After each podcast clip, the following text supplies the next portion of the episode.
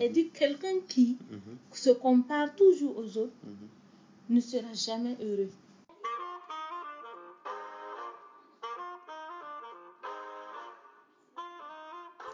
Salut à toutes et à tous et bienvenue dans votre émission de l'autre côté. Nous nous retrouvons aujourd'hui pour la suite et fin de notre entretien avec Zala Azara. Vous pouvez toujours nous envoyer vos messages par Facebook ou sur le WhatsApp de l'émission au 0033 619 88 45 88. Mon nom est Abdel Noël Zala. Vous êtes sur la radio Myria. Bonne écoute. Mais aujourd'hui, je vois que ça m'a apporté beaucoup plus. Mais comment, comment tu es arrivé à, à, à quitter cette vision d'échec-là pour arriver à, à tirer des leçons de ça? Qu'est-ce qui, qu'est-ce qui a fait que tu as, tu t'es assis et faire l'analyse de toute cette situation et arrêter de, bon, de te plaindre en quelque sorte et de te dire que tu as perdu ton temps Oui, effectivement, il a fallu un déclic. Tout simplement parce que j'ai été témoin du malheur de quelqu'un. Voilà, une brave dame qui, qui, qui, a, qui a perdu non seulement son mari, euh, son enfant, et qui, qui, qui, qui, est tombée gravement malade. Et cette maladie a abouti à l'ab- l'ablation de ses deux mamelles. Tu vois, quand j'ai vu ça, j'ai dit, ah, attends, je vais voir. J'ai commencé à faire moi-même le, Le bilan. le bilan de ma vie. J'ai vu que j'ai la santé. Il y a des femmes qui n'ont pas la santé, qui sont couchées à l'hôpital. J'ai un enfant. Il y a des femmes qui n'arrivent pas à mettre au monde, qui n'arrivent pas à enfanter. J'ai un boulot. Et il y a beaucoup de chômeurs dans cette ville-là. J'ai une famille. C'est vrai, toutes les familles ont leur, euh, bon, de- leurs petits problèmes. Mais quand même, j'ai une famille. J'ai eu la chance de grandir euh, auprès de mes parents, si je peux le dire. Et tu vois. Et j'ai un toit où vivre. Je mange à ma faim.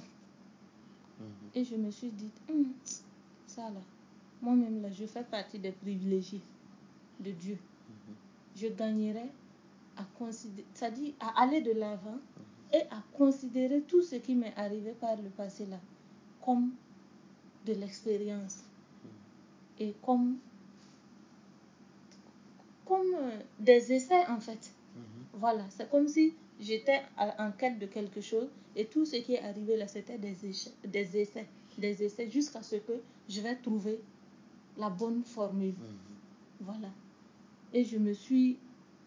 je- je- ah, depuis ce jour-là, j'ai dit, voilà, tout ce qui m'arrive là, c'est la volonté de Dieu. Donc, je n'ai qu'à suivre. Et il va me conduire là où je dois être. Et c'est tout. Et qu'est-ce qui même m'a aidé à avoir ce déclic? Ce sont mes nombreuses lectures. C'est vrai que quand moi je suis désespérée, la seule chose que je fais, c'est que je n'abandonne pas. Ce sont mes lectures. Je peux me retrouver avec deux ou trois livres comme ça sous le, sur le lit. Voilà. Et voilà. Quand je ne dors pas, je les lis. Et tu peux nous conseiller deux ou trois livres qu'on peut, on peut lire et explorer d'autres choses Oui, bien sûr. Voilà, il y a le livre que euh, j'ai le plus aimé, c'est le- le- c'est- c'est une dame qui l'a écrit. Bon, je ne me souviens plus de son nom, mais c'est un petit livre de poche comme ça. Et un revendeur de livres me l'a proposé, j'ai pris. Et le livre a fait presque quatre mois chez moi, je n'ouvrais même pas parce que je trouvais que c'était des, des... Bon, c'était pas ce dont j'avais besoin. Et le livre s'intitule Les 10 règles pour réussir sa vie. Voilà, c'est ça. Je ne me rappelle plus du nom de l'écrivain. Et en substance, ce que j'ai retenu de ce livre-là, c'est que chaque être humain est venu sur cette terre-là pour une raison ou pour une autre. Et tout ce qui t'arrive là, au lieu de te morfondre, tu devrais remercier Dieu et continuer à aller de l'avant. Et dans ce livre, l'écrivain nous déconseille fortement de nous comparer à autrui. Et Ah, elle dit que c'est là que réside tout notre malheur. Mais ça, c'est, ça, c'est, ça, c'est La une habitude. On a reçu, on a reçu M. Ouedraogo Hervé Oui. dans cette émission et il a dit que comparaison égale poison. Ah. Mais c'est, une habitude chez nous, hein, Oui, en Afrique ici. Et elle déconseille ça fortement. Elle Mhm. dit que quelqu'un qui Mhm, se compare toujours aux autres mhm, ne sera jamais heureux. Parce que elle dit que c'est comme si tu es dans un jardin bien fleuri avec tout ce qu'il faut.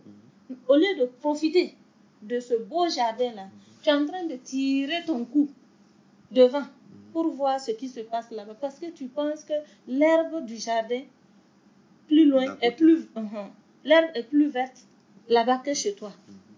Pourquoi tu ne vas pas profiter d'abord de- du jardin dans lequel tu es d'abord, Mhm. profiter de ça. Mhm, Et quand un autre jour tu seras ailleurs, tu vas voir ce qui se passe là-bas. mhm. Mais chez nous, toujours, toujours, on est en train de se comparer à l'autre.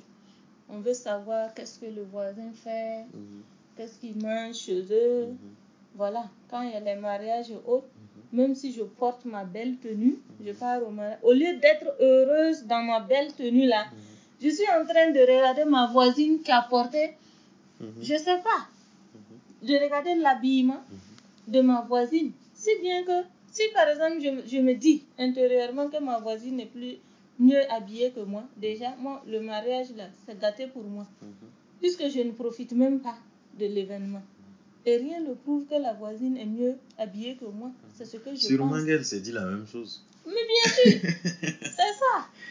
Donc, dans ce livre, Mhm. elle déconseille fortement la Mhm. comparaison. Elle dit chacun a sa vie. Vis ta vie mhm, comme tu l'entends. Et comme ça, à la fin de ta vie, là, mhm. tu, ça dit que au moins tu auras fait ce que tu voulais. Tu n'as pas vécu pour les autres, mais tu as vécu ce que tu voulais vivre. Et j'ai remarqué que beaucoup de gens ici, c'est même pas beaucoup de gens, nous tous, Oui. le regard des autres pèse sur nous. Et moi, je me demande pourquoi, pourquoi on fait subir ça aux autres? En fait, pourquoi on emprisonne les gens dans notre, dans notre vision? C'est ce que je t'ai dit. C'est comme ça qu'on nous Ça a nous a- Oui. Mais dans si nos- on voit que ça nous arrange pas.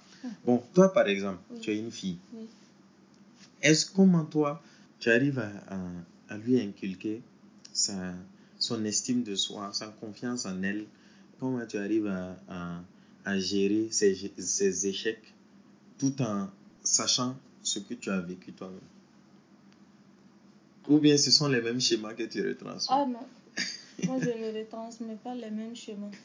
La preuve est que Mhm, moi-même, je t'ai parlé tantôt de. Je ne sais pas si je t'en ai parlé de mon expérience professionnelle scolaire. Non, Voilà, on n'a pas pour parlé que- de ça. ah oui, d'abord. c'est ça. Voilà, j'ai étudié le secrétariat, Mhm. mais ce sont mes, je peux dire, ce sont mes frères qui m'ont orienté mhm, vers ce domaine-là. mhm, Voilà. Et moi, bon, en bonne fille, j'ai suivi leurs conseils et je l'ai fait. Mais aujourd'hui, je ne regrette pas. Mais lorsque ma fille a réussi à son certificat, moi, je, voulais, je voudrais qu'elle aille en internat. Mhm, J'en ai parlé avec elle. Et mhm. elle m'a dit, maman, je ne veux pas aller en internat. J'ai dit, pourquoi? Elle dit, non, elle ne veut pas aller en- en- en- à, l'internat parce qu'elle va être loin de ses parents. Mhm, J'ai dit, il n'y a pas de problème. Pour Mhm. moi, l'essentiel est que tu étudies bien. mhm, Si tu me promets de Mhm. bien étudier mhm, dans une école euh, à Ouaga, près de tes parents, il n'y a Mhm. pas de problème. Tu vas étudier là-bas. mhm, Mais que ce soit en internat ou dans une école, euh, mhm, voilà, une, une- une- en externat, mhm, l'essentiel, c'est de bien travailler à mhm, l'école.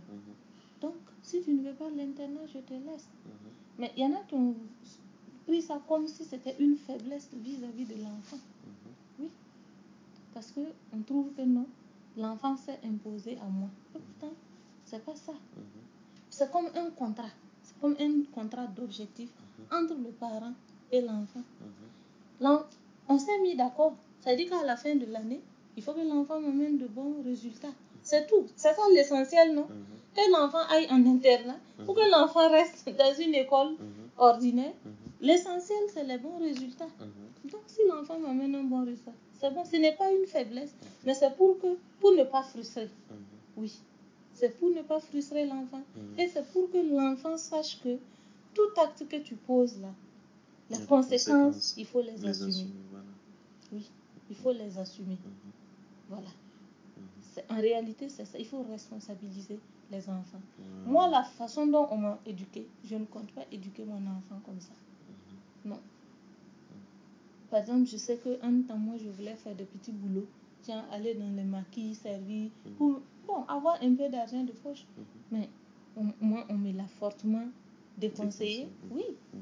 Mais ma fille, je compte lui inculquer ça.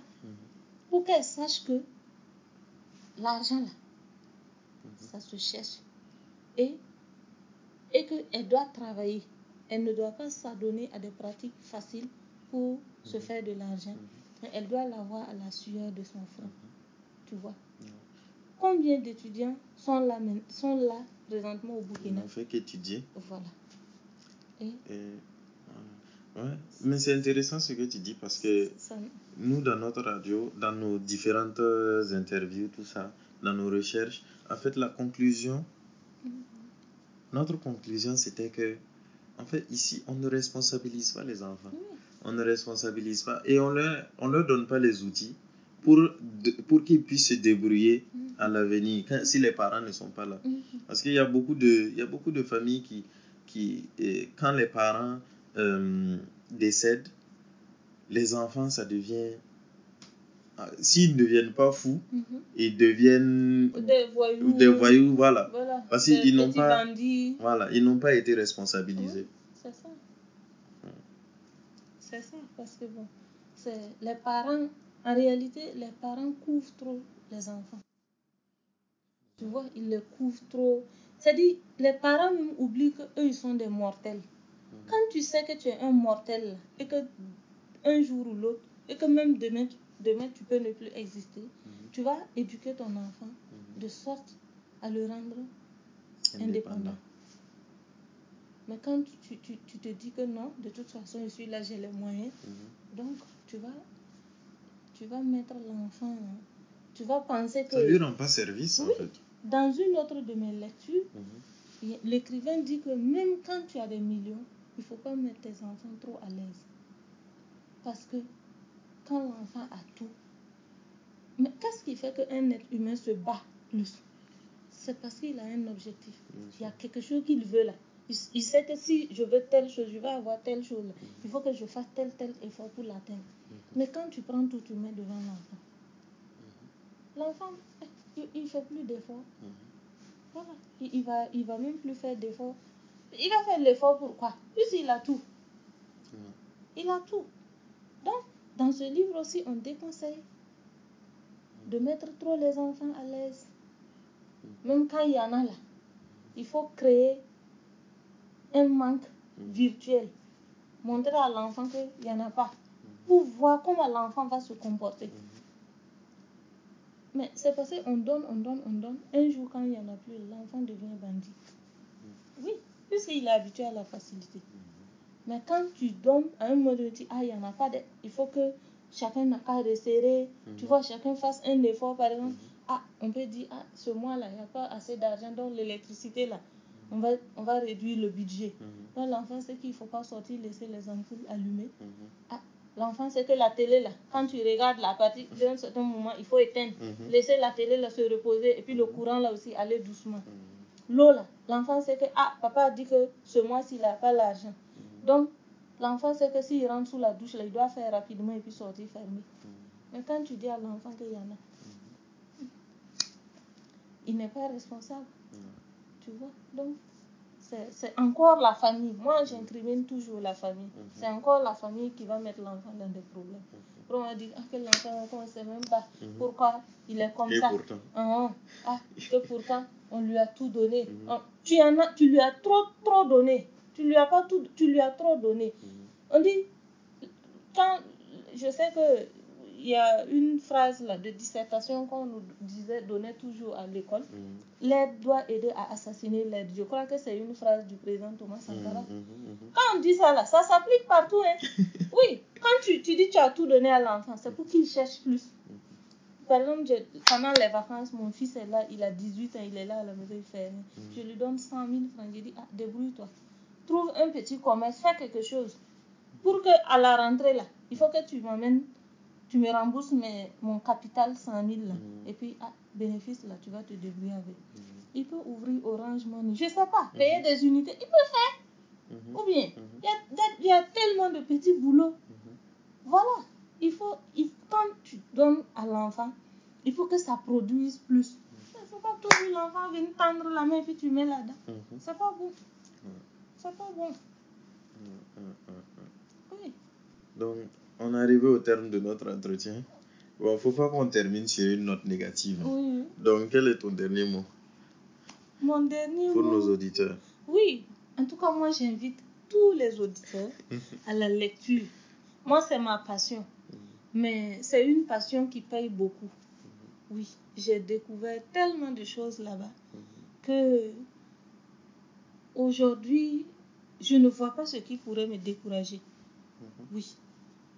Dans les livres, c'est tu apprends vraiment tellement de choses et c'est c'est c'est plus je veux dire que ça offre tellement de possibilités parce que quand tu lis tu as cette latitude là d'interpréter ça comme tu veux. Et c'est c'est un vrai voyage quoi. C'est un- vraiment la lecture c'est un voyage. c'est ça te permet de Merci d'avoir écouté. Et si cette émission vous a plu, je vous donne la permission Donc, de la moi, télécharger et de la partager avec vos proches.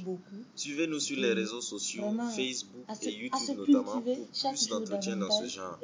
Nos invités sont curieux de savoir ce que vous avez pensé de ce qu'ils ont eu à dire. quoi. Donc Vraiment, laissez-nous vos réactions sur le WhatsApp de l'émission au 0033 Merci, Tanti. 6 19 88 45 88. Bon dimanche à tous et à la semaine prochaine.